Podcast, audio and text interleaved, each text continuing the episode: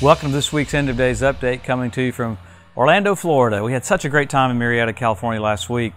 Uh, got into end times, got into the power of God a little bit. It, like I said last week, it's so cool. The churches are so hungry for the coming of the Lord and for the power of God because finishing off the church age just like a book of Acts style. We're coming to you every week to look at the different things that point to the coming of the Lord and specifically uh, the signs of His coming. The second coming has so many signs but the rapture is signless, so we kind of look at the gathering of nations for the Ezekiel 38 war. Uh, it's intriguing that that happens just after the rapture. So if you see the gathering of nations for that, it's an indication that we're very close to the rapture of the church so much keeps happening that points to his return. Remember, Jesus rebuked the crowd. He said, Hey, you can tell what the weather's going to be, but you don't know your hour, your visitation. So he wanted them to know. Same thing in the Old Testament. He had the tribe of Issachar that had an understanding of the times to know what the children of Israel ought to do. So uh, you had a whole tribe dedicated to knowing what time it is. So why do we get into end time preaching? When you see the finish line, you run faster, not slower. I heard uh, one man say, Joe, if you preach on the coming of the Lord, just get everybody's hopes up. I'm like, uh, duh, it's the hope that purifies us even as we're pure. So we look at these things to accelerate and do more in a shorter period of time. So let's catch up with what's happened around Israel this last week. Man, the main thing is Iran's basically father of their nuclear program and their missile program got assassinated last Friday. Looks like it was Israel that did it kind of amazing that it came out that it was done by satellite. It wasn't even done by the convoys that were there. It was done from outer space. How crazy is that? So all of Israel now is bracing for retaliation from Iran. You've got all the different systems in Israel with their defense forces getting ready for Iran to do something crazy.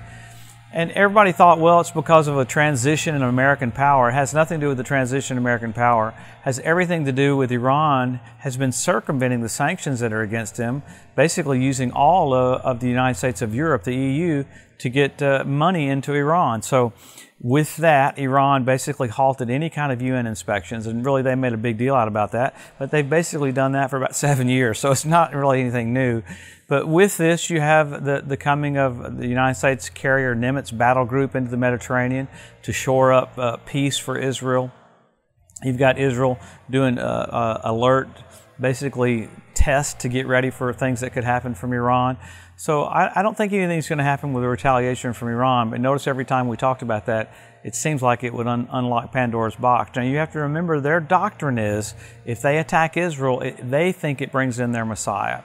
So with all this that's happening around that, you've got Israel politically getting ready for new elections. It looks like the coalition is not going to stand. You have another third wave of coronavirus hitting Israel again. And then globally, you have China doing crazy stuff. You have uh, earthquakes in Chile, earthquakes in Russia. You've got volcanoes in Nicaragua. You've got storms like never before. So it's a really volatile time for, for nations. You had a, a bright light show up uh, uh, in, in, in China that outshined the sun, which was bizarre. You had metal objects showing up in the desert. You got weird stuff happening. But Jesus is just about to come back. It's exciting. These are the most exciting times. I mean, I think probably uh, what's showing me more is all of the nations around Israel continually to make peace with Israel. I mean, you've got Jared Kushner going over to meet with United Arab Emirates. There's a celebration with Bahrain. Uh, you've got uh, the Czech Republic getting ready to open up diplomatic ties with Israel in Jerusalem. All the stuff comes about because you see this peace coming because there is a world leader coming on the scene that's going to produce peace with the Palestinians and Israel. Along with that, you had Israel release a billion dollars in tax funds to the Palestinians, half of their entire yearly budget, to help them through the coronavirus. So Israel's trying to reach out to the Palestinians. With that, you've got Sisi's president of Egypt pushing the Palestinians to make peace with Israel right now. Along with that, I love that you have all the stuff happening with the Temple Mount. You had another report coming from Saudi Arabia that Islam doesn't have a tie to the Temple Mount. So, along with that, you had Turkey say the Temple Mount doesn't belong to Jerusalem, it belongs to us. So, craziness uh, seems to be happening in the midst of all the signs of the coming of the Lord. So, we always go back to the scripture. You know, all these things are happening because they're pointing to his return. So, it's a very exciting time, very fun time. Uh, kind of could be terrible for the world, but for the church, uh, no bad news whatsoever. But what's the Bible say? Number one, Israel made a nation. Number two, Jerusalem won back. Jesus said the generation that sees those two events will not pass away till all is fulfilled. Then you got the Hebrew language restored. You got the Ethiopian Jews brought back. You got the fertility of the land of Israel. You got the revival of the Roman Empire. You've got uh, what, what amazing part of the revival of the Roman Empire is the platform set up for the Antichrist. So you have 172 different species of predatory birds. You got fish showing up in the Dead Sea. You have foxes on the Temple Mount. You have the ritual baths around the temple filled up with water. So you have tangible physical things that you can look at that goes, wow, Jesus is just about to come. But you have many more than that. You have the signals.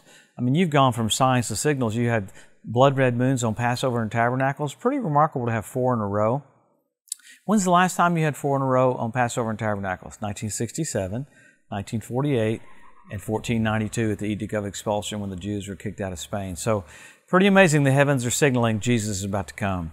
After that, you had the Bethlehem star, Jupiter, Regulus, and Venus. Now, this Christmas, you're going to have Jupiter and Saturn coming together, but technically at the birth of Jesus, you had Jupiter, Regulus, and Venus.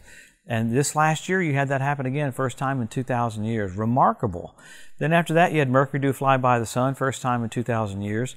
And then, uh, no, it happens five times in a century. It went down directly over the Temple Mount at sundown. Pretty crazy. Uh, so the planets formed a sickle, the moon formed a sickle. Orion changed its instrument to hammer. You had hammer and sickle, and was, you know, basically Russia's symbol. Uh, God's telling Israel, you're getting ready to go through the threshing floor. So uh, days of great change. So, what do we do in the church? We help our local church, help our local pastor. We have an excitement, we have a zeal about us to accelerate as we see all these things that point to His return. Jesus said, Lift up your heads, your redemption is drawing nigh. And you remember the whole purpose about all the signs are He loves you so much. He wants to bless you, wants to encourage you, wants to strengthen you. He wants you bold, He wants you happy, He wants you hopeful because you're about to see Jesus face to face. We have a lot to do in a short period of time, so let's go for it. Jesus is about to come back. Have a blessed, awesome Wednesday. We'll see next Wednesday.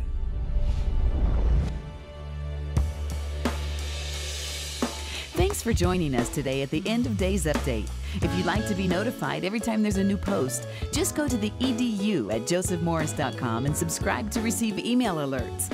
If these posts and updates have been a blessing to you, please consider making a one time donation to help get the message out or even becoming a monthly partner with Joseph Morris Ministries. Thanks again for tuning in to the EDU, and we'll see you next week.